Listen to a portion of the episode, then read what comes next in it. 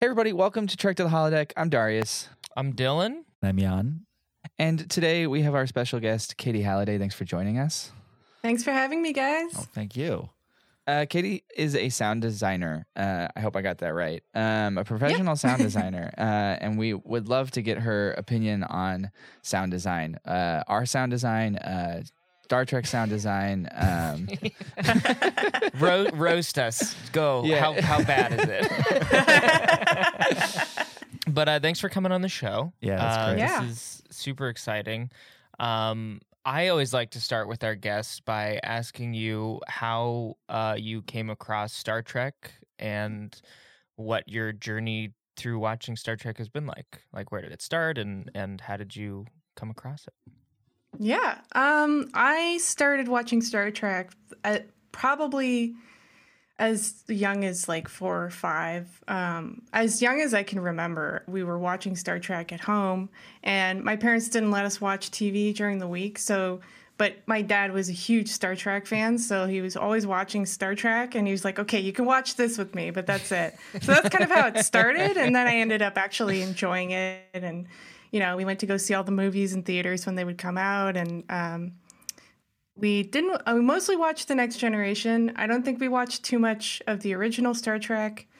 Um, a little bit of Deep Space Nine, um, but I think that was about it. And uh, it's always been in my life in one way or another.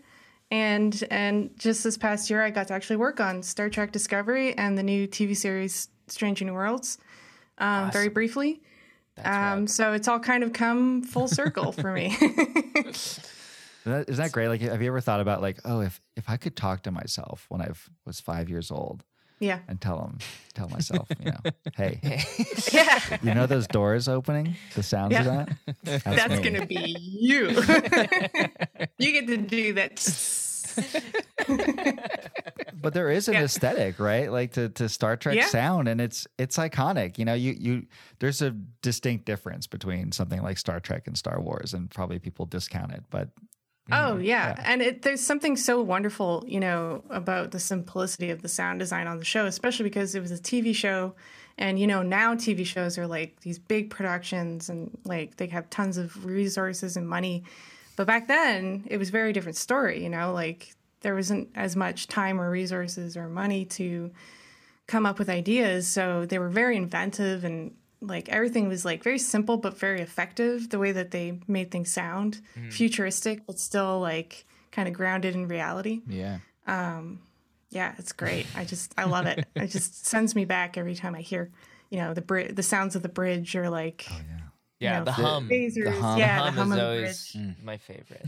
yeah Uh, yeah, there are a few moments in this episode that I'm excited to talk about in, in those regards. Uh, Yeah. because it, I think with TNG, it's definitely that sort of minimalistic attitude. I think you just Yeah. mentioned that, right? The simplicity, and so when when something when you hear something, you're like, huh? Something happened. Yeah, there's sounds. What's going on? Even the communicators like I, i'd forgotten how iconic that sound is when they touch the communicator to talk and i was like oh damn that's such a good it's like very musical but like it just fits so well oh yeah. Yeah. The one thing that I, I've noticed, uh, especially about TNG and like some of the older stuff, and then based like compared to uh, Discovery, and I don't say that one's better than the other, but like TNG is like very like it's not as aggressive in its like sounds, and then like Yeah. with Discovery, things start to become a little bit more like like the the transporter sound and like all that stuff becomes just a little bit more aggressive, and I I throw that to like they're in the future and I get that and like and also that's just the way sound is these days and in a lot of our films and stuff like that but like TNG Yeah. like you said kind of musical to it almost like Yeah, the, and they used a lot of musical instruments as sound effects too on the show. And I feel like you you're you hit the nail on the head. It's like very cinematic. TV is very cinematic now. It's very, you know, trying to emulate what you see in a movie theater or what you hear in a movie theater. So, mm-hmm. which is very different from how it used to be when Yeah. you watch TV. I guess I'm a little curious too because you know these shows like Discovery, Strange New Worlds, like uh, so many of these shows now are produced with that sort of that degree of complexity but so many people generally either get the sound out of a sound bar or you know even their tv speakers so like how much of a consideration is that you know when you're designing like yeah this would be great to have all these textures and everything going on but is it all just going to come out you know Right.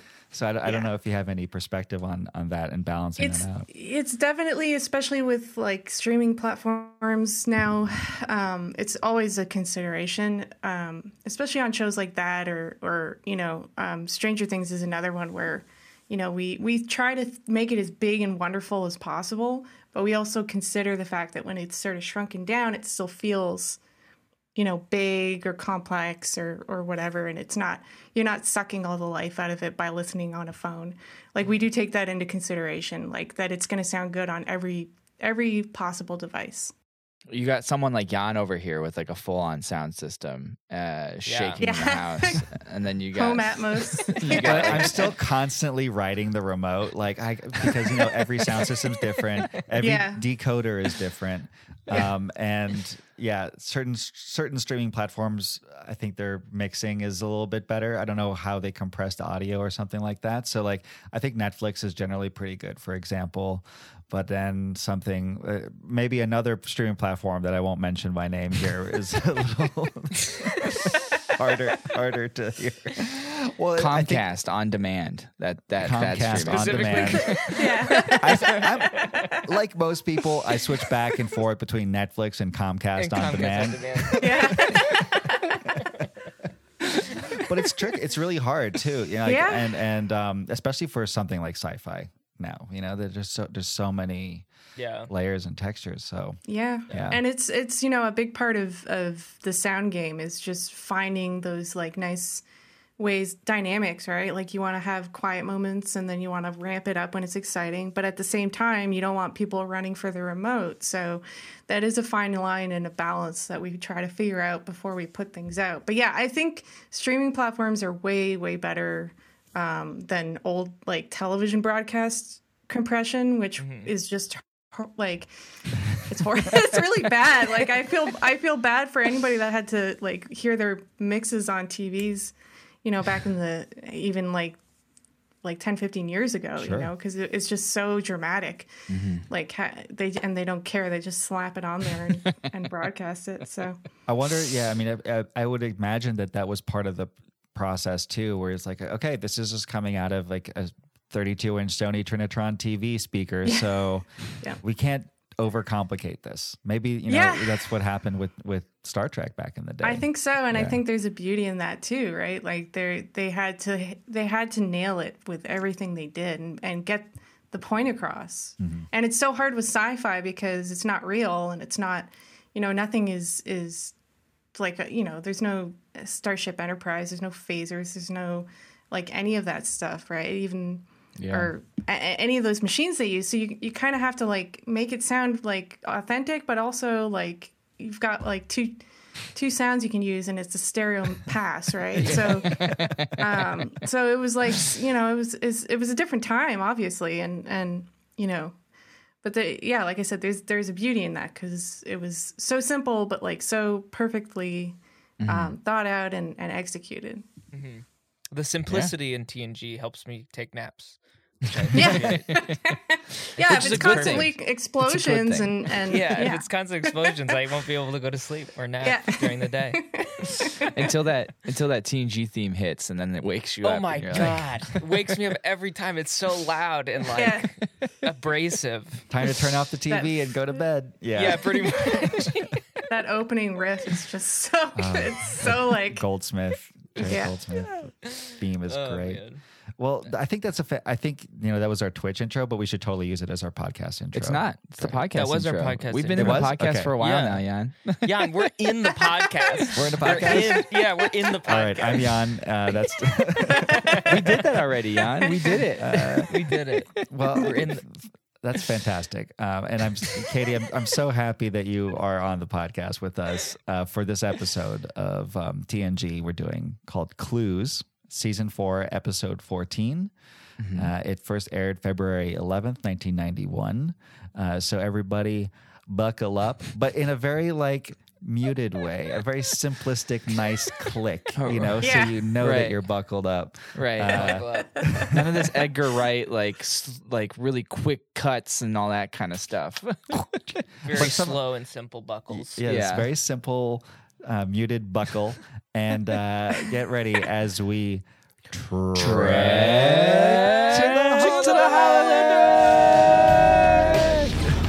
believe these simulations to be this real.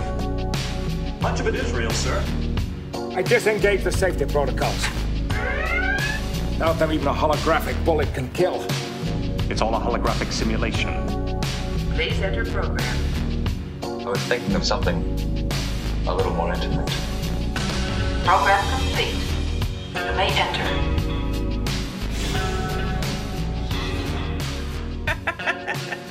Yeah, that's our intro. Then our, our our our theme song, which has really nothing to do with Star Trek, except for the fact that Jan cut all these sound Yeah. clips from Star Trek over the top of it.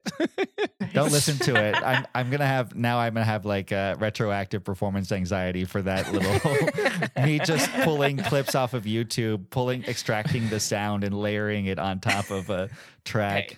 Hey, it sounds great. Yeah, sounds great. It's a real banger. It's- okay. Yeah, you're right. We- you're right. It's a real the end of- banger. At the end of the episode, we always give credit uh, to to the artist that made the like bass song that Jan cut everything on top of. And I'm always like, I wonder how many people who listen to the podcast go to Bandcamp to listen to that Actually song go and go like, "Where's the Star Trek?" Where's the thought this- Star- I- where I the wanna Star hear Trek? Where's the Star Star Trek. Trek? Because it's just like a vaporwave song underneath. Like, Yeah, Oh my god. it's it's really groovy. If I don't know if you like, I don't know what kind of music you like to listen to, but if you like vaporwave, just a chill vibe of vaporwave, uh, like that sort of '80s Nice. style Yeah. mall Internet music. music Yeah, is what I internet like mall to call music. it. Let's get into some credits because we we love our writers and our directors and our our composers on this. Uh, And we're gonna add a twist to it today. I've just decided. I'm calling an audible, are? but yeah, yeah. Okay, we'll I'm call actually, the let's lead. with- Let's lead with it. Yeah. I'm All right, gonna, lead I'm with gonna it. call out. I'm gonna give credit to the sound department. I was just gonna say Yeah. we should uh, also credit the sound designer. Yeah, we're going to start with that. Um, okay, so the sound mixer was Alan Bernard. Great job, Alan. The sound Yeah. editor was Wilson Dyer. The ADR mixer was Alfred T. Ferrante. The Foley artist was Jerry Trent. A lot of dudes here. Uh, supervising sound editor, Bill Wistrom. Sound editor, James Wolvington. And another sound editor, Dan Yale. So kind of a kind of a dude fest, which is unsurprising for the 1990s. Uh, it's kind of not surprising now either. no, yeah. Sausage fest. yeah. Uh, this is in, in classic, probably uh, as an echo of current times. All of these folks, I'm looking at their IMDb's now, also worked on like Voyager or Deep Space Nine. You know, there's all that like cross work, which makes a lot of sense, right? Because you understand the auditory language, yeah, you know the DNA. Uh, which is really cool. Um, so yeah, this was hundred percent male. What would you say the percentage is now, based on your experience in the industry, Katie? Oh, for my job specifically, Yeah, or like a sound Uh, department. sound department in general, um, maybe like a 65 35 split Okay. in favor of men. men. Uh, in my department, like 88% men, Wow. 90% still, men. still a lot of work to be done. Is is what you're saying? yeah there's i mean there's definitely there's lots of women effects editors and sound designers out there i just think that they tend to migrate towards uh, adr and music and um, foley a lot okay. i'm not sure why because i i personally think sound design is the most fun but I'd hope so. I'd hope. I'd hope that's. i actually fucking hate it i don't know why i'm doing this I'm just good at oh it. sorry can we swear I, Oh, I, please. No, totally. Okay. Yeah, swear up a Absolutely. storm. Yeah. Okay. well, I think this, you know, I think it's valuable to to, uh, you know, sound is something that people often don't really understand in terms of yeah like what sound editors do versus a mixer versus a designer. So, um, would you care to share with us, like as a sound designer, what your job typically entails on a on a project? Yeah, um, and I can use Star Trek as an example. That's fantastic. Um, yeah. So typically, you know, I also do. I'm a sound effects editor, sound designer, supervising sound editor, which is just like being the boss of the show. Boom. But sound designer typically is somebody who creates new sounds off of, you know, f thematic things for a p- specific show, right? So, like, for example, like warp drive and um, the warp drive, or like a phaser, or even like the doors can be sound design. You know, if if it's something that they've recorded and then manipulated in a way that suits the show, that's basically makes you a sound designer. And then sound effects is more, you know, um, the literal things that you see, um, like somebody getting punched in the face or, um, you know, like in this episode, like Worf getting thrown and falling man. on the ground. Uh, sound effects editor will usually get his body falling and, um, you know, and both both jobs are super super fun because you get to kind of, you know, create that whole landscape, sonic landscape. Um, but sound design is definitely the most fun. And then if there's any like alien creatures or anything like that, you know, um, we create like all the sounds that they would make. Like little green yeah. clouds. You would you do that? Like would do- little green clouds. green yep, that would definitely be a sound designer's job. Um, it's definitely a term. I don't know if it existed back then, so it's possible that they wouldn't have credit, credited people like that back then. Um, it's becoming more popular as time goes by. Um, I think it started maybe in the 80s or 90s, like late 80s, early 90s is when it started to become a term, but it didn't really pick up speed until like a couple decades ago. As things get more complicated, things get more specialized, kind of a thing. Yeah. Yeah, exactly, exactly. And then Foley, does that go into sound effect as sound effects as well, like doing Foley and stuff? So it's funny because I feel like Foley is the job that everybody who doesn't know what sound is always thinks that's what I do. They're like, Yeah. "Oh, Foley, so you like do footsteps?" And like, no, that's not. Coconuts. No, that's with peace, with peace and love to my Foley people. That's boring Yeah. as fuck to me. I don't, you know. Um, but Foley is is is more like literally anything a character um, manipulates that makes a sound. The Foley artist will get will um, create the sound for that. So footsteps is like a big part of it. Yeah. Um, and then anything that you know somebody touches or uh, if they're like you know on the bridge like hitting buttons like the buttons will get covered by foley um, things like that Cool. Has there ever been a, a situation? I'm sure there has, where it's like there's a little bit of a cro- like a Venn diagram situation where it's like I think I think these down these buttons are my buttons, and Foley guys Yeah. like actually we got buttons. Those Where are my that's buttons. my It happens- jurisdiction. yeah. back off those are my buttons yeah it happens all the time actually Yeah. it's it's but i mean that's fine it's always better to overlap stuff because then we definitely have it covered on the stage when the mixer is going through everything Yeah, Um. so that's like not really an issue and there's even i mean it depends like if you know the foley people i always try to like stay in touch with them and be like oh what did you cover so that you know or here's my tracks so you guys can see what i've already done so you don't have to waste time like doing something that's already been cut. Um but yeah there's definitely a lot of overlap and and i mean part of the process of being a supervisor is just going through all that before mix and just being like okay what do we need here? What do we not need? It's kind of like a sous chef and a, a what do you call it? Head chef you know? Yeah. sous chef is like all the, all the sound people kind of bring all the ingredients together get them all prepared and then the supervisor kind of has a last pass at it and then sends it to the head chef which is the mixer and they kind of like okay what are we going to use here what works in context with the show yeah. cool. Do you do like a spotting session with the director or like an editor or something, or do you just do that independently? Uh, it's different on every show. Mm-hmm. Uh, it's definitely encouraged, but um, you know, not every show has the time for that. Depends Yeah. a lot on that. Um, on something like Star Trek, I was sort of like, I was sort of a gun for hire, so I was not at the spotting sessions, but they did have them with the directors and they kind of and creators of the show. Yeah. And the they just tell them, okay, this is what we want this to sound like. This, you know, um, that's pretty standard, but um, but not every show does it. So Cool. Uh, so we talk often about how the next generation is a process show, and it's like people who are competent at their jobs doing their jobs well. And so that's I'm always really interested in how people do their jobs, you know, and like competence. Yeah. And this is a fun little piece of Star Trek trivia, actually. um, But the uh, and uh, it relates back to what you just said. the bridge, you know, the controls at the Mm-hmm. front, those were actually modeled after a mix, uh, a mix board. Oh, Really? Yeah, Like the that's where they original got the idea series one, or yeah. Yeah. Nice. This is secondhand knowledge, so like I, I hope no Trekkies out there like actually, uh, but but like this makes a lot of sense because you look at it, it's like oh my god, yeah, and I can't tell you how many times a director will walk into a room and be like oh my god, it's like we're on a spaceship. I'm like Yeah. yeah, because that's where they got the idea board, from. right. That makes so much um, sense though, because it's so tactile. I feel on the original Yeah. series, Yeah, like the exactly. knobs and the, the sliders and, And the there's, switches. there's no labels on the knobs either. They're just buttons you just- you just- everywhere, and you have to remember what they do. you just have to know yeah exactly you just have to know what they do but that goes back to also the sound teams right like we are mm-hmm. all very competent and passionate at we what we do and we kind of all come together as a team and make something wonderful happen Yeah. You're, basically you're on you're on your own little uh, enterprise. You're on your own little Yeah. ship making yeah a show. exactly It's so, it's so sweet. I love that. I, I like when I'm supervisor I like to be referred to as captain and drink Earl Grey tea all the time Yeah. so there's also that Right, right, I hope that's real. Is that true?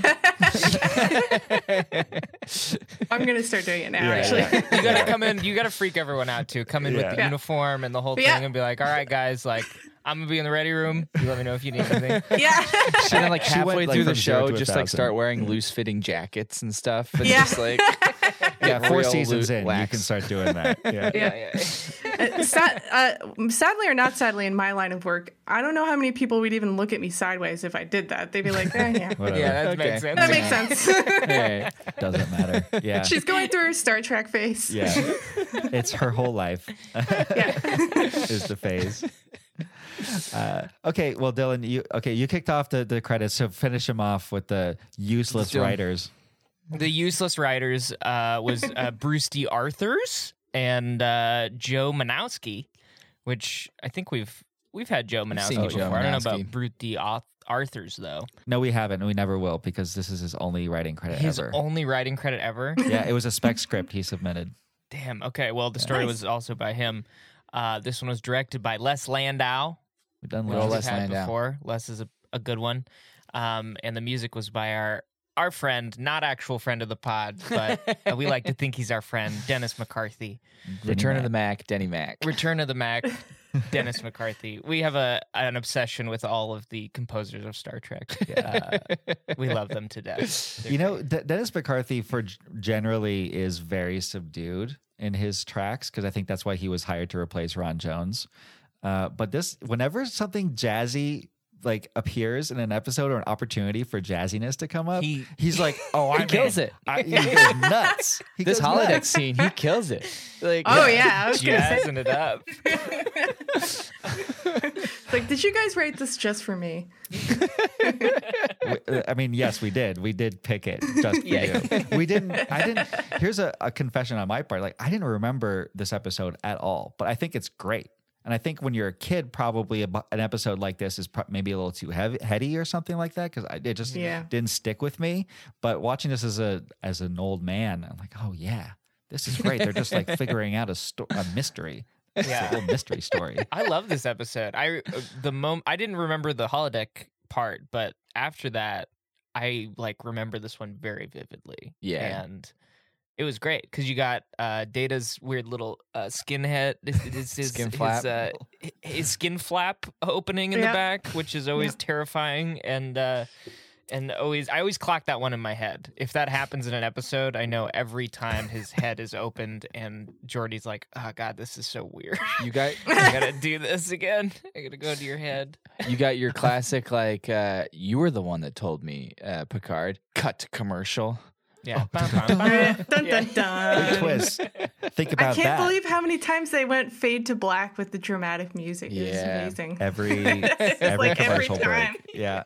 I forgot about that because you watch on TV and it goes to commercial, right? But when you're watching it in a run Yeah. on streaming with no commercials, it's like, oh, Weird. it's so It's jarring. just a It's very era. odd. And they come back and it's just like a slightly different angle, but yeah. Yeah. and sometimes yeah.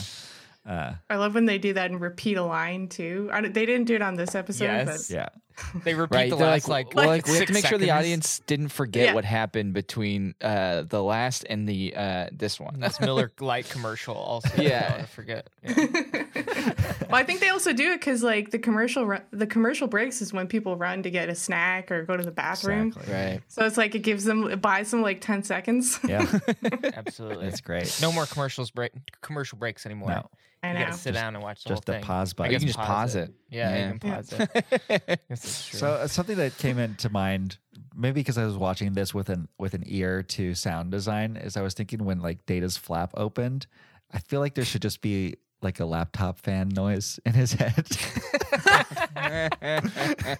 That would make so much. just like a little, you know, like not super loud because you know it's like the, got the tiny like MacBook Pro Yeah. fan in it, but it should just be a tiny little bit, just a tiny. and when he gets stressed out, it starts to get a little louder, and like Geordi can feel the left side of his head and be like, "The- "Your left side's getting pretty hot. it's a little Are warm." you stressed?" Done a That's lot like of that was like that was like all of the prototypes before data. yeah, And then They they, figured out like hot. They they, figured out the cooling system Yeah. and like now passive it's cooling. good. Yeah, it's fine. Right. that would be really funny if like you could hear it while his head's closed. like when you're Oh, overheating your laptop. Yeah, exactly. His fan. Data's like, excuse me, I got to take my head off real quick because uh, Hang on, guys, I gotta reset. or like the Picard's like the Picard's like, oh, I think Data's a little stressed out. You everybody hear that fan? That fan is going. Sh- somebody somebody get data ice pack.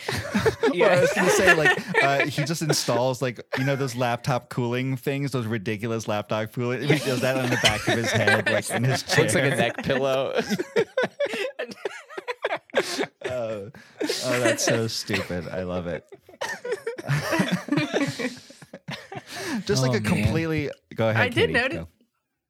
Oh no no no! I, I was just gonna say I did I did notice not necessarily with Data, but with Crusher especially when she would pull out like some sort of analytics device, it's just like a little prop with like a little you know Christmas light or LED light that s- turns on, Yeah. and uh, that that to me is like the best kind of sound moments because it relies so much on sound to sell it as like an actual thing that's doing something. Yeah. Whereas whereas now, you know, you could add CGI or you can like make like a really cool thing that's got like a screen and it's got all this info on it.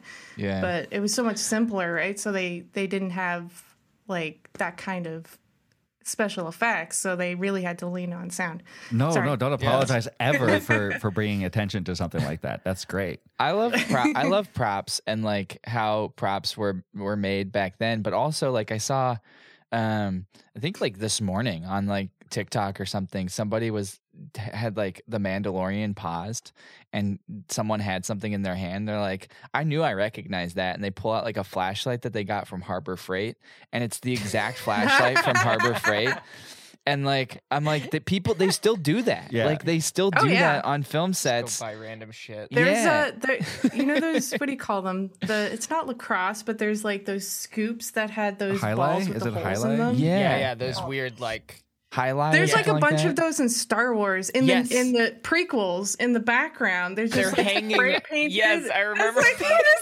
is like I immediately recognized. So I was like, what is that doing there? they spray painted them like silver or Yeah. like gold or whatever. I love that. yeah. Oh my god. That's the fun. I love that because it's the fun of sci-fi too. Is you can be Yeah. like, yeah, this flashlight looks kind of dumb. Let's just throw it in there. No one will ever know the difference. Like, Yeah. Just slap some some spray paint on it, and you're Give go- it a good, good to go. good sound And- effect, and you're yeah, and you're good right. Like go. the sound really sells those things.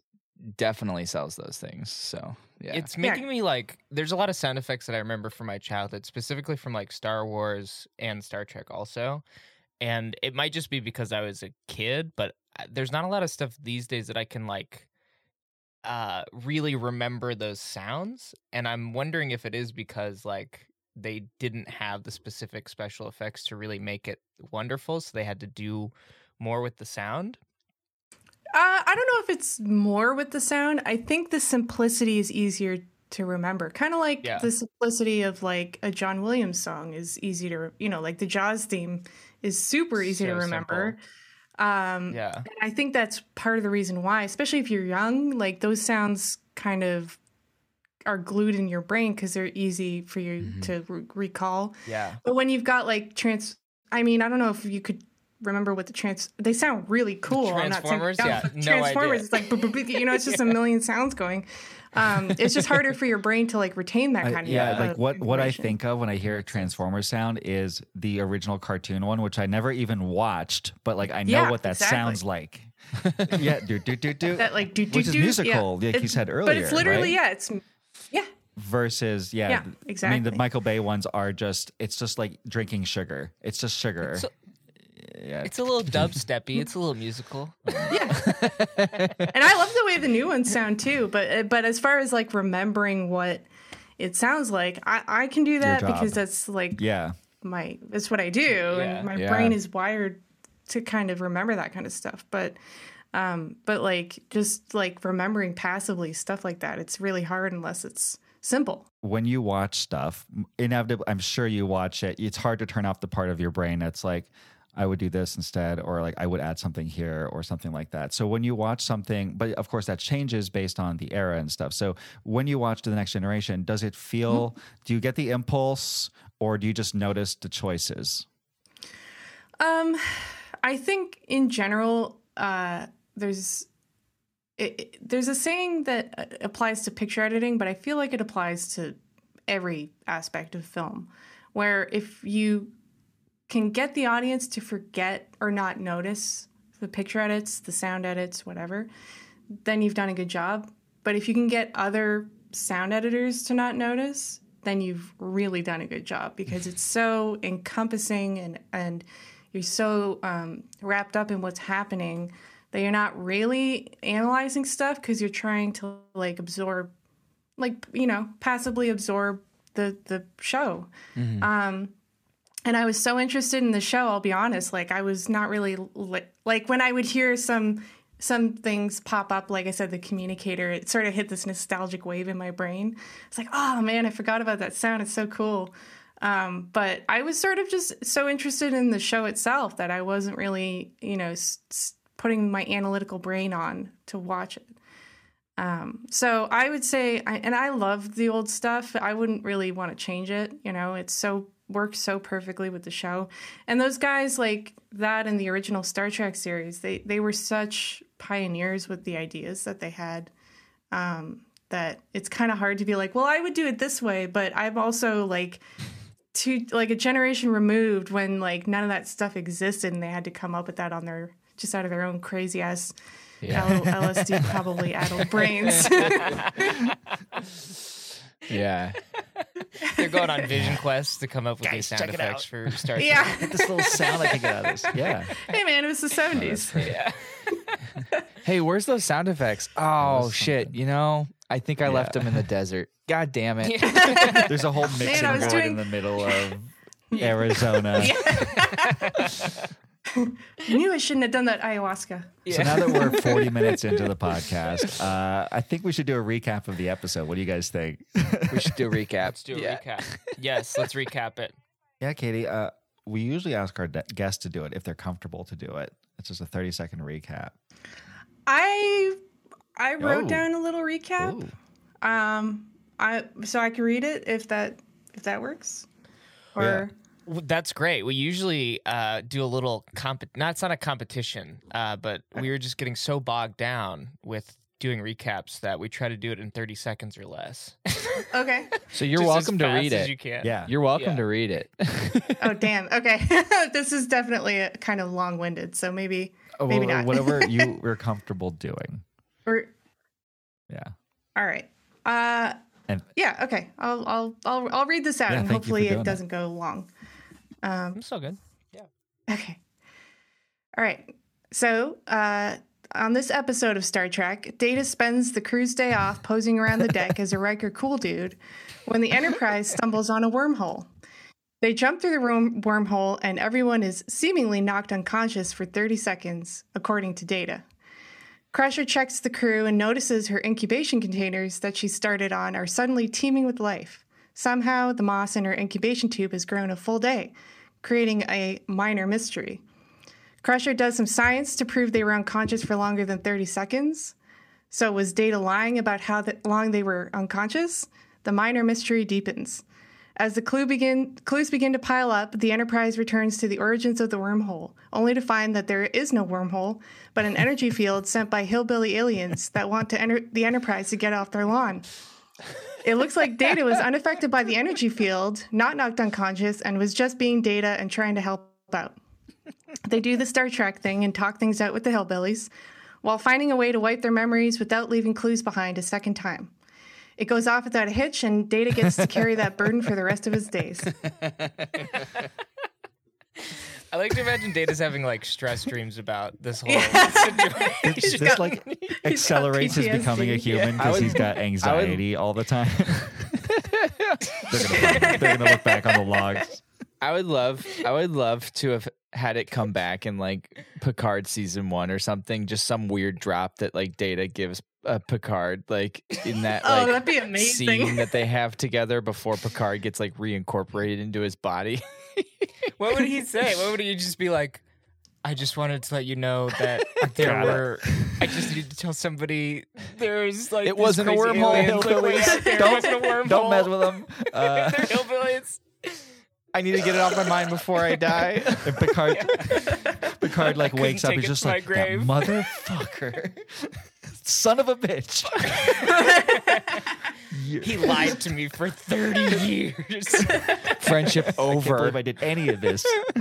Uh, because there is that moment at the end too, where Picard for half a second is like, "I kind of still want to investigate this mystery." No, he's just got that little. I know. Fine, send a probe.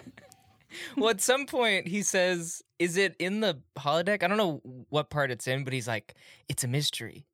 It's a mystery." It's a I know. mystery. He keeps saying it's a mystery, and he like can't stop fucking talking about it.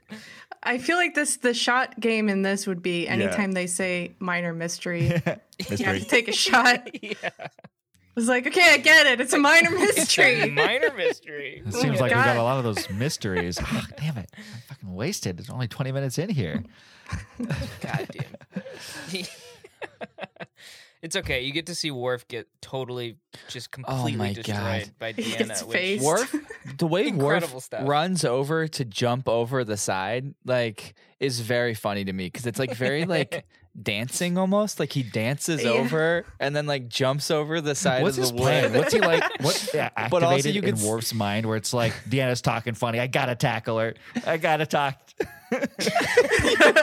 Because you can see in his face, like Michael Dorn does such a good job where he's like, I get to hurt somebody. Yes. He's always oh. resisting that urge. Every single time anything happens, he's like, "Oh, I gotta hurt somebody." I love how his immediate reaction was to pull his phaser out too. the first time, or you know, We have a running like- we have a running joke that Worf tapes phasers under all the tables everywhere on TNG, so that he always has access I think to it's a in phaser. Devil's Due, right? Where he pulls one from out under the under the thing. From Uh, under a table, yeah. oh my Worf, god! what, what is this? Like, oh like yeah, the- this yeah. is just uh I just keep a phaser everywhere. They're under all your. There, there's about ten under this boardroom. So any seat I sit in, I can. Yeah. It's for security. That's my approach. My approach is just if there's a phaser anywhere, he's definitely pro gun. He's like the only thing stopping. Yeah. Absolutely. Oh man, hillbilly aliens. Yeah. I, uh, Side note: I never noticed that Michael Dorn has some kind of puffy suit, like on his top shoulder area, like his pecs to I think his they back. pull. Does he? yeah But I never noticed before. But on this episode, I was like, why are his? Because his limbs are like comically smaller than like.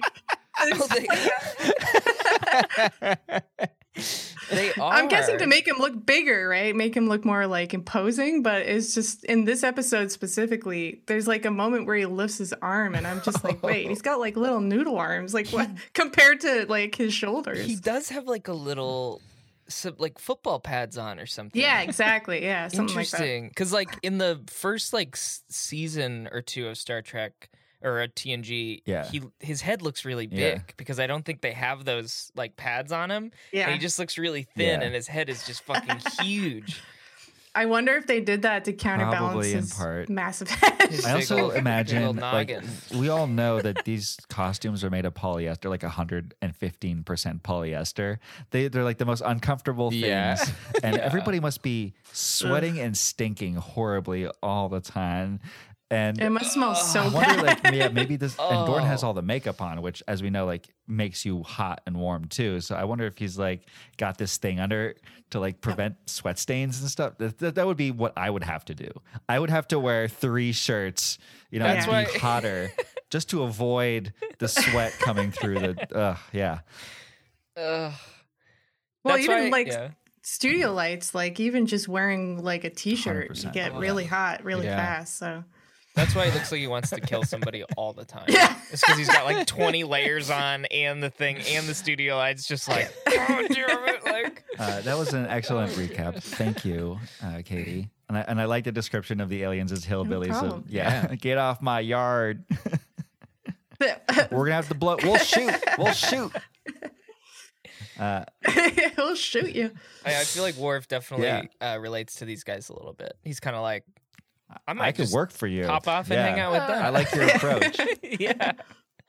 I I also love that they they with this whole situation they're like we're not going to show any aliens.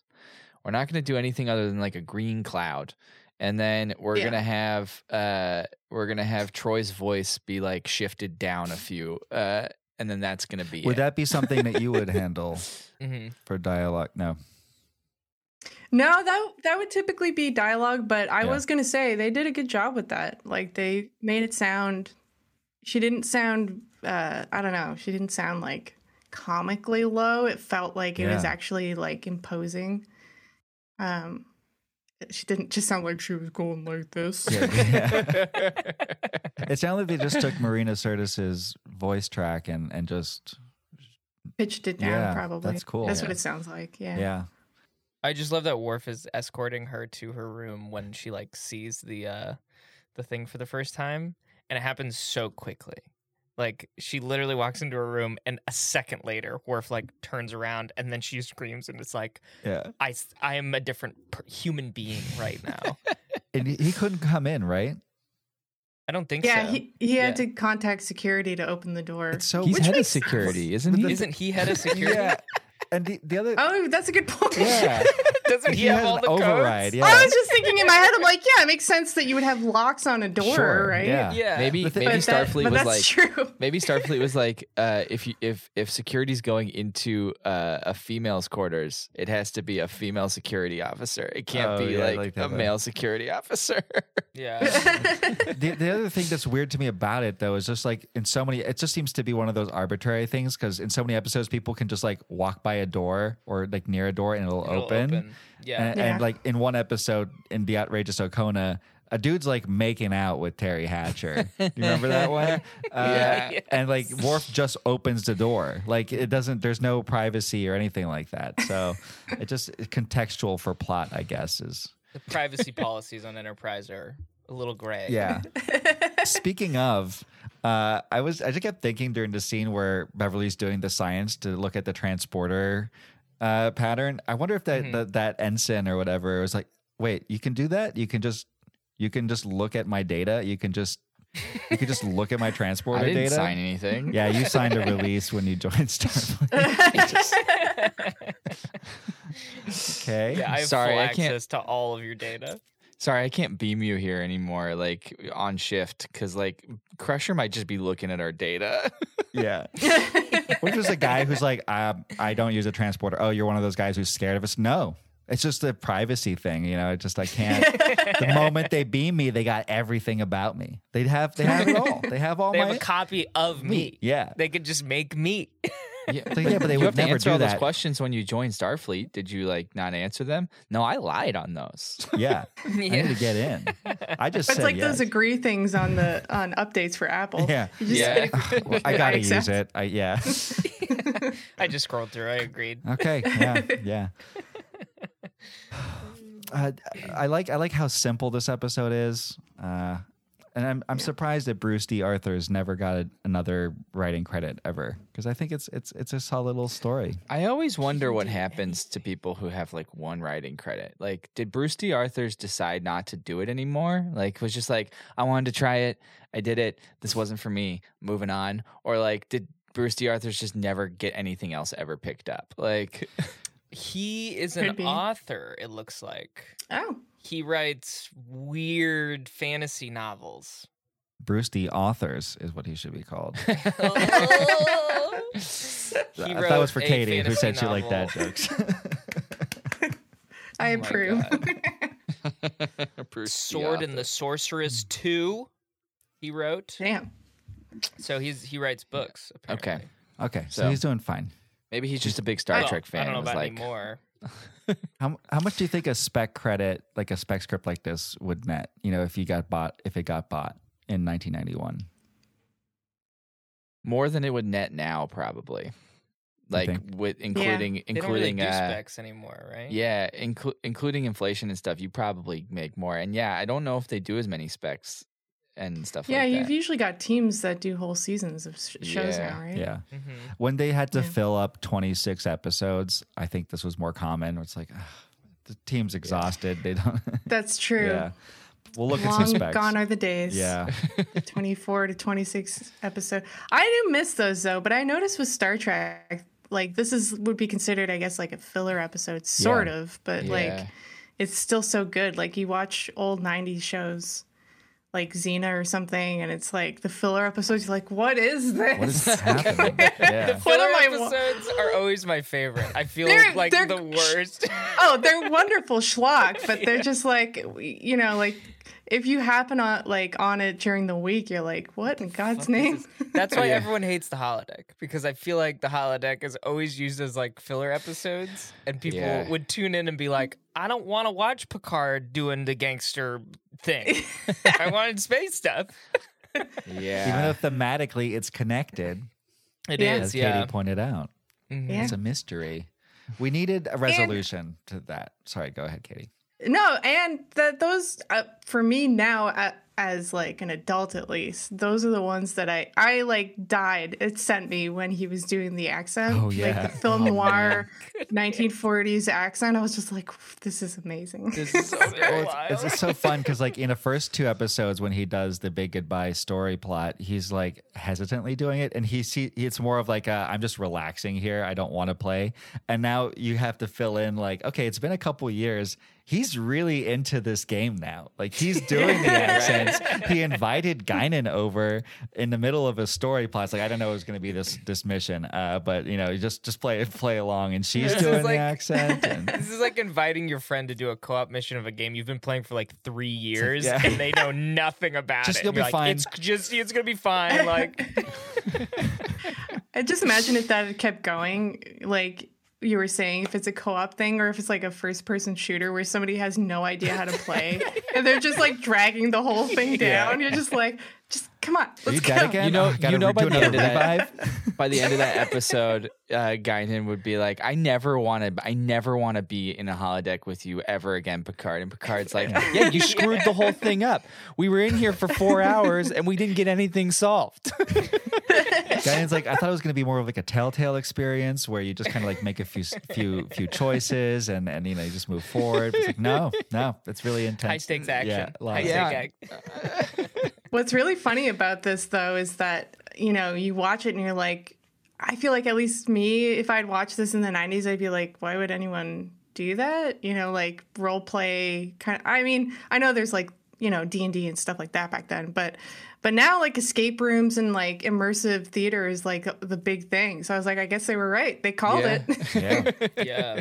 and we all grew up watching that stuff. So is it is it a chicken or egg situation where like we're It's into true. that idea, Right. we're more open to it because we saw the holodeck and things like it when we were growing up?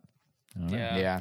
I think humans just like to be entertained and stimulated, and and and this the way that we've structured our world, we you know we're pretty comfortable, so we have to seek it out in different ways.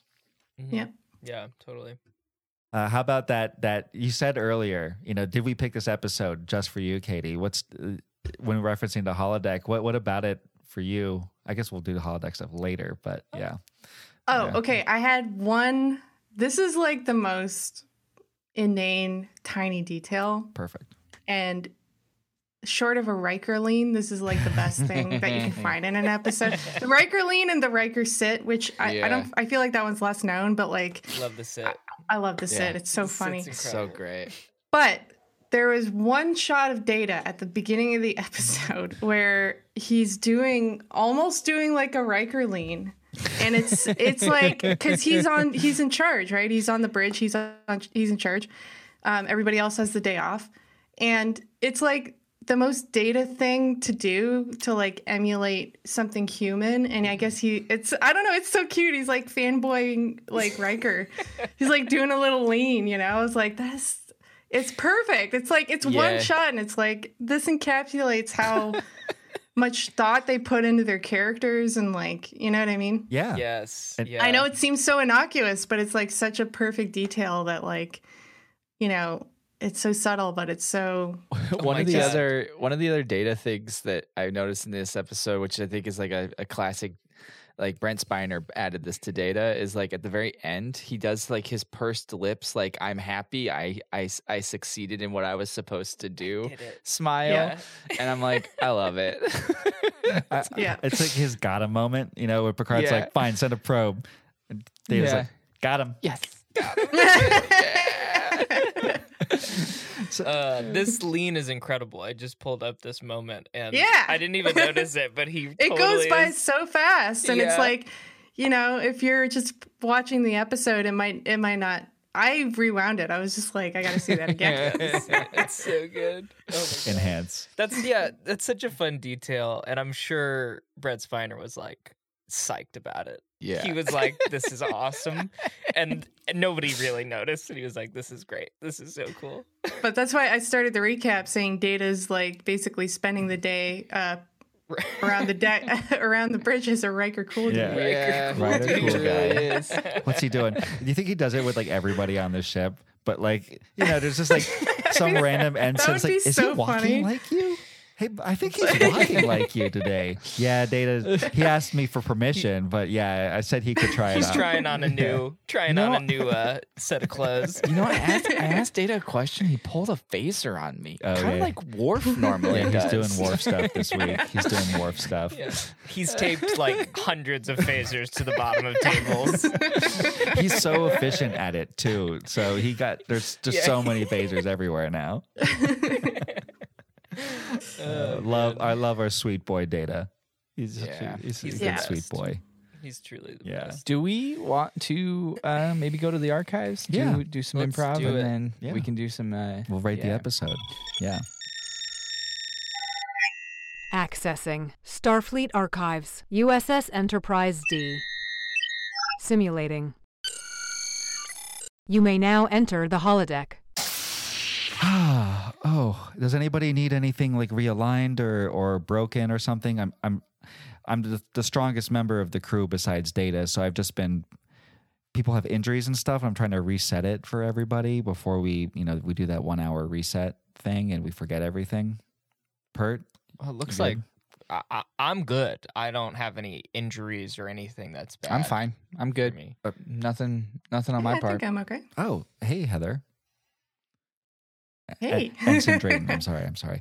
Uh, and uh, Tom, I couldn't help but uh, notice that you Uh-huh. you have a have a bone sticking out of your Yeah, your bone. skin. the- Oh, it's bleeding a lot too. Yeah, d- I'm. Yeah. I'm fine. Picard said I was fine, so I'm fine. What do you mean? Picard said you were injuries. fine. Oh, I was up on the deck uh, like 20 minutes ago, and uh, the whole thing happened. And then Crusher uh, was like, "Hey, is everyone okay?" And Picard like looked around, looked at me. I was crying at that point, but he looked at me. Right. He like looked down, looked up, and he said, "Nope, no injuries. We're all fine." And if Picard said I'm not injured, then I must not be injured. So are you just Uh. willpowering yourself through this, or Picard's our commander, and if he's saying I'm not injured, I must not be injured. Okay, you, but you could just go ahead and get it looked at. You could get Crusher to fix it and still maintain. Yeah, but that. then it's going to go on the logs and it's going to be shown that I was on the deck when this happened and Picard lied, and I can't have that on his record. is that arterial spray? Are you? Are you? No, it's just Okay. you know, I, it's. Might want to check oh. that. wow, you have a really good ear, Ensign Drayton, to to hear the arterial spray that way. Well, what can Yeah. I say? Yeah. uh, wow. Okay. but that's disgusting. Yeah. It- Yeah, it's really It is gross. gross. Don't I'll- go to sleep. I'd say maybe don't go to sleep or Maybe I'll try go to stay to awake. Maybe I'll go to Deanna Troi and she can just help me will the pain away. You know, like Oh, yeah. men, like Uh, mental mind over matter. It. Speaking of Troi, is she acting a little odd to you guys? Uh, I mean, my session was kind of. I've got a lot of problems with my parents dying and stuff, so she usually just she doesn't talk a lot, so she didn't bother me too much. Was she weird? But her voice sounds a little. It, I ma- thought she I was mean, just I don't want to be politically incorrect, but uh, uh, it sounds like a little odd. I thought she was trying to be a little bit more commanding with her speech. Yeah, she said she was working on that. I mean, did you have a session that went weirdly or something like that? Well, you know, we were just talking about the usual, and she just kept saying that it didn't matter because I was inferior and she was a superior race. I, Really? I, I, I mean, you know, weird. maybe she was having an off day. I'm not sure. Yeah, I mean, she's half human, so I don't know why she would say she's a superior. Like, was it xenophobic sounding? Was it? Ah, a little bit. Yeah, a little bit. A little. Maybe that's yeah, that's something we should report. That doesn't sound very like that doesn't sound like her, right? It's it straight up doesn't sound like Deanna. Yeah. And it, it's uh, and literally also it sounds like she doesn't sound like Deanna. Yeah, I Maybe mean, I, she's not. I, I think I have. I don't know about that. She's screaming a lot lately too, so Just maybe. screaming. She's just screaming. Yeah, Dang. not too sure why. well, Keeps You know- talking about getting out of our galactic neighborhood. what? That's Now- Yeah, that doesn't sound like Deanna. mention Deanna's a very warm, like inviting person, very understanding about things. Yeah. That sounds like the exact opposite of what Deanna would would be would like. do yeah. Hey, can I borrow your napkin, uh, Lopek? This one. Yeah. Yeah, I'm bleeding through mine. yeah. Oh, this is a Vulcan napkin, so it's three times stronger than a regular napkin. So you should should.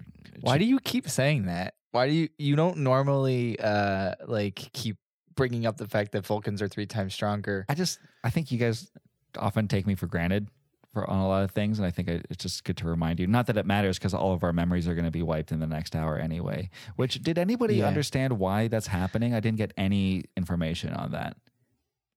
Well, when I was they- on the bridge, when I was on the bridge, I did hear some things, but I was trying to like just not focus on on the pain. on the so, bleeding and the pain. but the yeah. pain was so heavy that something about like another alien race not not being or not wanting us being here. Oh, Ah, that's about all I got. I'm trying to piece things together, and I think it must be related to to Counselor Troi, because you know she's an Ooh, empath, yeah, and I like, didn't think about that. screaming and stuff. aliens are always going inside her body and like taking control of it and doing weird shit stuff. with Yeah, it. that's kind of a weird theme that seems to be always happening. it's like you know I yeah, Yeah, that- go ahead. That would make sense because yeah, she was talking about wiping us out. So that doesn't Hmm. sound very Deanna no, Troi. It's kind her. of alt righty if you if you're familiar with 20, Little bit. 21st century uh, politics. Yeah, it's kind Yeah. of scary. yeah, that sounds a little sketchy. What? There's some something about the Great Replacement. I don't. Oh. I don't know. No. Oh, Yeah. jeez. Yeah, that's a big red flag. We're gonna have Yeah. to. Speaking of replacements, uh, Pert, I was wondering um, the little moss thing you gave me that you, I bought from you. It it just Yeah. went ahead and it just died, and I don't understand why. Because you said it was going to last Well, me years. Yeah, well, the I'm I can't I'm not totally exactly sure. They grew really fast in that like 30 second time frame. Uh that that happened before this next This is one. so confu- This is so makes sense. confusing. Yeah, I'm sorry. The, the, the- essentially, I, I've got like way too many of them. I've got like a thousand of them, and they grew really fast. Uh, and they're not supposed to grow that fast. They're really just supposed to be like, yeah, they're supposed to have them for a year. I can give you another. I can give you maybe four or five of them, uh, just fully grown, if you want that. Uh, okay, I, I guess I can make them 'cause- do. Yeah. Okay, I, I, I can say like maybe actually ten of them, and from what I've been reading, Tom, uh, actually the the Diomedian scarlet moss, Mhm. it's really good for soaking up blood Oh. and like and uh, you know making things sterile on on Hang on a cuts minute. and stuff. You said it was good for my psoriasis. Why? It's but it's also, good for some. also good for that. It's good. It, Huh. it, it it's good for a lot of stuff. It's like it's kind of like uh, CBD. Yeah. You know, it's kind of like that where it's just good for just kind of because it, it wasn't working on my for my Vulcan migraine, which is three times stronger than a regular migraine. And I, you said it was going to work on Vulcan migraines. It usually does. It works on my Vulcan uh, migraines. Is everything Vulcan three times stronger than humans? That's kind of the baseline. We just we usually just estimate it's about three times more. Yeah, that's what. yeah. Well, you should use three of them really, because like if it's three times more, it works for one migraine normally for like a human. So you should just multiply it times Oh, three. okay. That's you where I was doing something Yeah. wrong. Lopek, I, Yeah, it's I, user error. Lopek, I heard that you you and um you and uh what's his name got in a fight. He's so woozy. Uh, are, are you talking about O'Brien? Yeah. Yeah, well, that's the Sorry, rumor that we're I'm- trying to spread around. Because, What? uh, What do you? well, it's just because uh, you know he actually strained his his arm ligament by hanging up Keiko's plants, but he's really embarrassed about that, and he doesn't want Keiko to find out. That's how he did it. Yeah, that's how he did it. But you have to canonically, you have to say that I was fighting him and that he almost beat me. But You would have Okay. but you're three times stronger than a human. You would have thank you for remembering finally that I am. Uh, You would have killed I would have. I probably would have killed him. Uh, Tom, you you literally your eyes are pointing in different directions. I think I'm going to take you to the sick bay. I'm fine. Yeah. Picard said I'm fine, and I'm starting to get a little warm. Yeah, it's no, okay. that's not a good sign. It's You're pale. That's bad. You're so pale. You're Yeah. paler than Data right now. We have to Mhm. protect our captain, and if Picard has a blemish on his record, Okay, I'm take. I'm just going to take him in there. Yeah, that's a good idea. I think he's that's a fancy. Yeah, he's Yeah. fancy. Vincent Drayton, I I hope you have a better session with Counselor Troi later. I'm going to take this guy. Thank oh, you. That's actually really light. He's, he weighs about a Super he weighs light. about a third of what I'm used to carrying. So Uh, Pert, I'm gonna have to talk to you about the psoriasis thing because it's definitely making it worse. That Well, moth. it's unfortunate. I have a meeting. I have, I have a meeting that I have to. I'm trying to sell these to another station. So let's put let's put a pin in that. I'll get back to you Okay. maybe like uh, a couple business days. But it's the weekend coming up, so maybe Tuesday, Wednesday of next week, we can have a conversation about the psoriasis uh, right. problem. No, I don't provide any refunds though. Just I, that was pretty clear at the gate. Uh, also, Okay. We, uh, I think uh, Katie mentioned this right before we went to the archives. We should have talked about this. The Klingon Tai Chi, the Mak- Right. Mok'bara. is that what it's Mhm. called? Mok'bara. Yeah. It looks very Ah. chill, very relaxing. This Yeah. is this is the type of shit that I tune into TNG for. Uh, none of the wait. space stuff. I literally just want to see them in their leisure time doing this. are you telling me that Dan Curry i- invented those exercises? I am. I'm telling you this. Wait, di- wait. we we found No this special fucking way. effects editor, basic this special effects guy on TNG, like probably like Voyager five and episodes DS9, ago, six yeah. epi- yeah, Yeah. six episodes ago, and ever since we've been seeing him in like everything. But he, Dan Curry created the martial arts movements in Mok'bara. What? Well, he usually creates all the like model, like alien models and stuff. He like Huh. all the, He the make- weird aliens and shit. So Yeah. We have this running bit, Katie, that like whenever he goes home, he does side projects for like the, the coolest monster and alien designs and stuff. And we call it making some curry. making some curry. Uh, and the curry he made here was inventing Klingon Tai Chi, which I guess is probably just appropriated stolen Tai Chi moves and stuff and making it. Yeah. Well, Yeah, what did he do, says it's read a book and then based just, on like- Tai Chi? Well, he probably does Tai Chi. Yeah. it's Yeah. it's pretty big at the time. It's you know Instead of slow, fluid movements, they used clawed hands and fast, rough movements. Uh, and in the script, the original script, it was literally called Klingon Tai Chi. They didn't call it Makbar. I just here's the thing: is this feels like it's outside of Dan Curry's umbrella. You know, like he's supposed to come in with designs and stuff, but in this episode, there wasn't much. I mean, he made the little green cloud probably, or helped I like to that. imagine. I like to imagine it was just gonna be Klingon Tai Chi, like it was gonna be Tai Chi, and then they saw like they saw like one day episode before Dan Curry's on set, but he's like on his lunch break doing Tai Chi on like a patch of grass on the the lot, and they're just like, yes, yes, That's then- what we need. That's what again, we Dan. need. and he's like, what? Dan Dan wrote a book about it's called Star Trek: The Artistry of Dan Curry.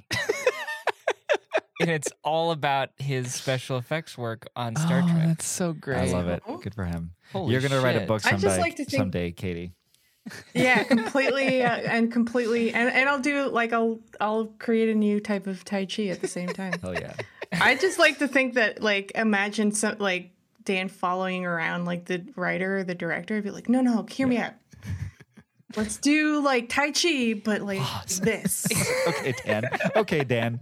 He's, uh, and then they realize that he just wouldn't shut up.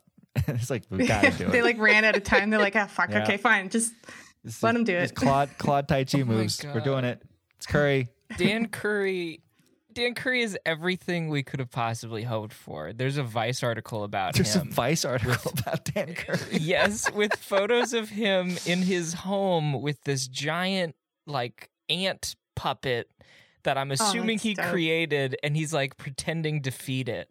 And he looks like this really sweet old man. Oh, I like. I think it's true for several specialty uh, fields in film and television, but I feel like the special effects guys are like a certain breed of weirdos. I, I say that with love, like in the best way possible. yes. Um, I I- there's a there's a, a a studio here in LA called Studio ADI that's run by two guys, Alec Gillis and Tom Woodruff, and they did like they were Stan Winston um, proteges, and they like moved on to do things on their own. Um, and I follow Alec Gillis on Instagram, and he's just like the funniest, weirdest person I've and and they just have like like you know like xenomorphs like hanging out hanging out with them and stuff all day. God. It sounds like a hell of a lot of fun, honestly. Oh Like, yeah, it I mean, just- it sounds like they have a blast. But I just, I love this. I love those department guys because they're so like such weirdos in like the best way. they're just like big kids playing Yeah. around with toys, basically. Yeah, exactly. Oh, it's so cool. The world is their pl- uh, their play- playground. yeah. Sounds like Dan Curry is one of those guys. Totally. Dan Curry. would love to have Dan Curry on the podcast. Oh, we should. We should try to get him. Uh, Oh, that'd be uh, incredible. but yeah, Um, yeah, post that Vice article, Dylan, in our in our Discord. oh, in do the it. Yeah, Discord? I'll it's post the Vice good. article in the Discord. So, um, the holodeck scene. Uh, I, I'm guessing the the Klingon Tai Chi wasn't in the holodeck, but initially I was like, "Is, this this, holodeck? holodeck?" And then I was like, "Oh, it's Ambu Jitsu. have They a have a gym. gym. Yeah, Yeah, have a gym. weird. you got to rent it out. Yeah. So I'm gonna. I the think holodeck it's just scene- the, the the big goodbye stuff. Yeah. Yeah, it's just the big goodbye stuff. So, um, I'd say let's just jump in and rate it, and we can talk about it as we go, like we've been doing in the past. Love it. So, Yeah. Katie, we're gonna judge it based on six categories. We call it our Drask system, and it's dialogue, romance, action, suspense, camp, and stakes. One to five. Five is the highest score, and uh, it's it's a very it's a perfect system. So it's only made like us. one mistake. one mistake ever. And that's ranking Take Me Out to the Holosuite at No, like 15. no, no. The It's when it's when it ranked Voyager's projections really high. Okay, uh, yeah. So first, uh, the first category is dialogue. So did anything stand out to anybody? Uh, That's easy. right. it's a mystery. It's a It's a mystery. mystery. It's a mystery. Uh, the Great The accent. accents are so good.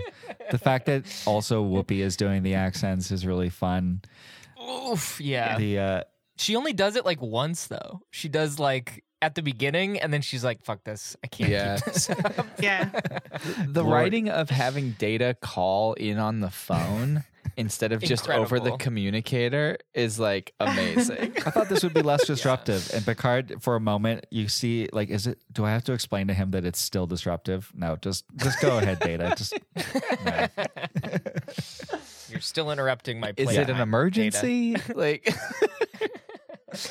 I think the only missed opportunity was when they cut to the bridge and they all come in in their Yeah. uniforms. Would have been great if it's like they come in with their geese, then, Yeah. and Picard comes in with his 100%. full, you know. well, like, like they do in the lower decks episode where they're i think it's the season finale of last season when there's the emergency and they're all on they're doing this day they're doing their their off day and everybody's doing everything in like their pottery clothes and like their but it's like a huge cry That's yeah great. um yeah so I, I i agree that was a missed opportunity uh, Yeah. they probably shot it on a different day would be my guess because of the stage I would assume. uh Um, I'm I'm gonna give this one a th- a three, just because uh, nothing like really s- like wowed me, but it was good. I'm Yeah. going to give it a five because of uh, the the receptionist Madeline saying Captain Picard. I don't know a Captain Picard She- with that horrible accent when she picks up the phone. I was gonna do a three point five. Three point five. Mm, okay. How about you, Katie? I'm gonna give it a five just because I don't I I I don't remember this episode and it took me completely by surprise hearing Patrick Stewart doing that accent. So I just yeah, it it made And my he's day. so into it too. yeah, he really commits. Uh, romance. Uh, I don't think there's a ton. There's there's not really any romance here. There- there- His No. relationship with Dinah is purely platonic. Uh, His relationship with his secretary purely platonic. Yeah. For me, it's Yeah. a zero. It's a zero. yeah. zero. Four zeros. Okay. Action. Action. Yeah. Yo. We got that. That guy gets fucked up through the yeah. window. There's Yeah. there's a hold up at the beginning. Yeah. Ducking like I'm gonna give it a, a, a four five. It's pretty. It's a, it's a brief flash, but yeah, it's very yeah good. four five for me too. Um, I'm gonna give it a four. Yeah, I'm gonna give it a four. I'd say four just because uh, I didn't im- immediately understand Mm. what happened because I feel like the sound was not quite selling it for me. That's why we have to get pros Oh, on. Yeah, yeah, yeah. For me, it was definitely one of those Star Trek moments where it's like, and now there's a lot of sound. Okay, wh- I'm not used to this on this show. Okay, uh, yeah. Yeah. Uh, Mhm. But you're right. They they probably depended a lot on the sound, and it didn't quite execute. Yeah, it didn't tell it didn't communicate the way that I would have liked it to. So I didn't initially like for the first second I was like what happened? Oh, okay. What what would you have done differently? I don't even know if it's necessarily just sound. I feel like they just needed maybe like some guy like sneakily looking through the Oh, window yeah. or something. I don't know. Like just something to like set it up a little better. It's more surprise than it is tension. And It kind of yeah, and you can still have or even just have somebody, yeah, or just the angles or yeah, I don't know. I just feel like it wasn't necessarily just sound. It was sort of the sound did what they could with that shot, but I felt like it just didn't have the coverage. Maybe. typical sound designer Yeah. blaming the picture. we did Damn what we could. We did what we could. Uh, suspense. It's a mystery. It's, a mystery. Yeah. this is like it's. i I'm gonna give I'm gonna give extra points for suspense for visual suspense of like the shadow across Oh, his face because Shadow, you guy- can't see who yeah. Oh it is. yeah, yeah, yeah. I thought that was good. that was Pretty good. cool. That was also very film yeah. noir. And there was a lot of tension at the beginning where like Guinan kept like being told not to come in, you know, and there's like, what's going mm-hmm. on? Like, is this not? So I was feeling through her character that suspense too.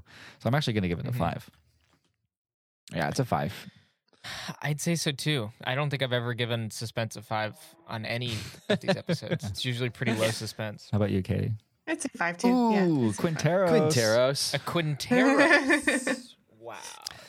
Uh, we explain this every time we have a guest on and we give a Quinteros. It's it's when a category gets all fives and it's named after an obscure character from the episode one one zero one zero zero one. His name is Commander Quinteros. yeah, that's we're, great. we're we're keeping his character alive through through our ratings. Uh, camp, uh, As big, big, fiver five for me. Yeah. The accents are Yeah. are are big camp for me. It's an easy Yeah, five. just- Incredible. Just uh, all around. Even the way they shot it, they were trying to do like the film yeah. noir, but on a TV Yeah. set type thing. the TV budget, the TV budget film noir is Yeah. like Did it incredible. sound, I did it love sound it. like old timey Tommy gun sound effects? Like, did they go into the old sound library and pull like Yeah. 30s? Yeah, that's that was really. Hey, that's commitment, man. exactly. That's great. Uh, and then finally, stakes. Um, Pretty low, I think. I d there's no like actual the like, stakes danger. of Guinan and Picard's friendship might. Uh, like, look, if you don't want to play, you know, you can just tell me. Just it's say fine. no. She's like, no, I'll, I'll try it. I'll give it a and two Data that. saves that friendship.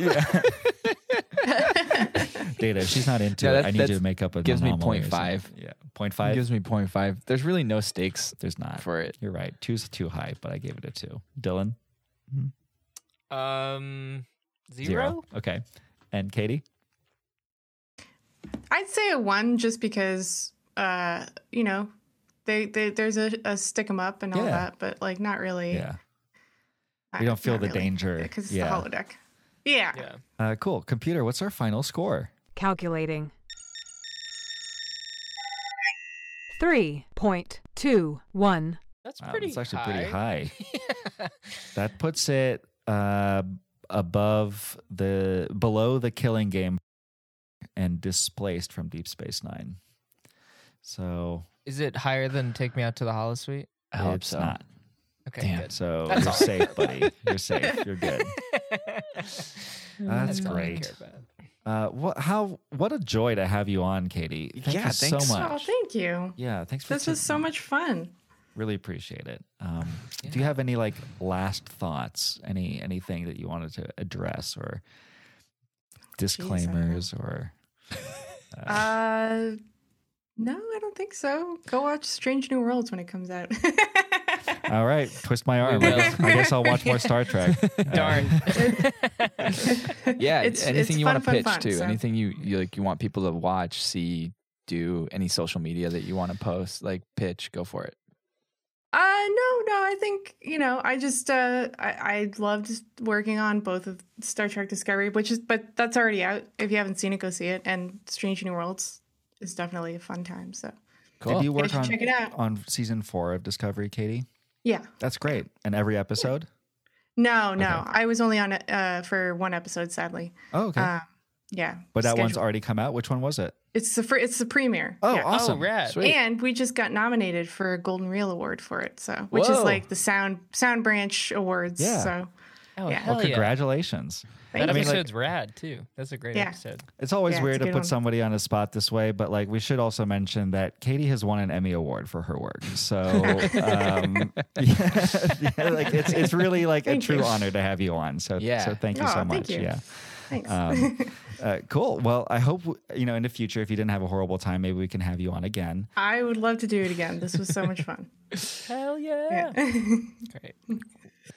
Um, thanks for listening to Trek to the Holodeck. You can find us on any of the uh, podcasting platforms. Just make sure to uh, like, uh, follow, uh, subscribe, uh, rate, do whatever you can for stuff. whatever podcast. Do all you the internet to. stuff. Yeah, Yeah. Uh, we also have a Discord. We need 100 more fans. Uh, ninety nine. We need ninety nine. That's right. We need 99 more fans on the Discord. Uh, so, you know, call all 99 of your friends to get them on that thing, the, the Discord. Uh, subscribe to the podcast if you haven't already. Uh, that's just an easy way, and also give us a five star review. I know it's not popular on Spotify right now; is having a PR crisis. But um, if you're still, if you're still, you know, we're here's the thing: we're ready to step into the position that Joe Rogan will vacate. If, if he leaves the platform with his hundred million dollar contract, we will take that burden Yeah. on. Uh, or we're going to take ourselves off Spotify, and that'll definitely push Spotify to take Joe Rogan the off. big head, like, Absolutely. We just, sir, we just lost 23 more listeners. like the straw that broke the camel's back. Yeah. All right, enough. We, this we, could, obscure Star Trek podcast that finally did him in. we lost Neil Young, we lost Joni Mitchell, and Trek, to, to the, the holiday. The intro and outro music was provided by the artist Bodyline, used with permission from the Midwest Collective, now available on Bandcamp. Uh, and the computer voice was done by Verona Blue. And finally, uh, we're a fan podcast. We have no no association with Paramount, Viacom, CBS, or anything like that. Uh, we just have friends who are so lovely to come and join us. Uh, and uh, so, just you know, be cool. Or we, you know. Don't take our stuff down. and uh, subscribe to Paramount Plus if that's the only way that you can watch Star Trek. Then that's a great way to watch Star Yeah. Trek, Yeah. yes. especially if you want to watch Discovery, which our friend Yeah. Katie worked on. Um, I think that's it. Uh, end Cool. program.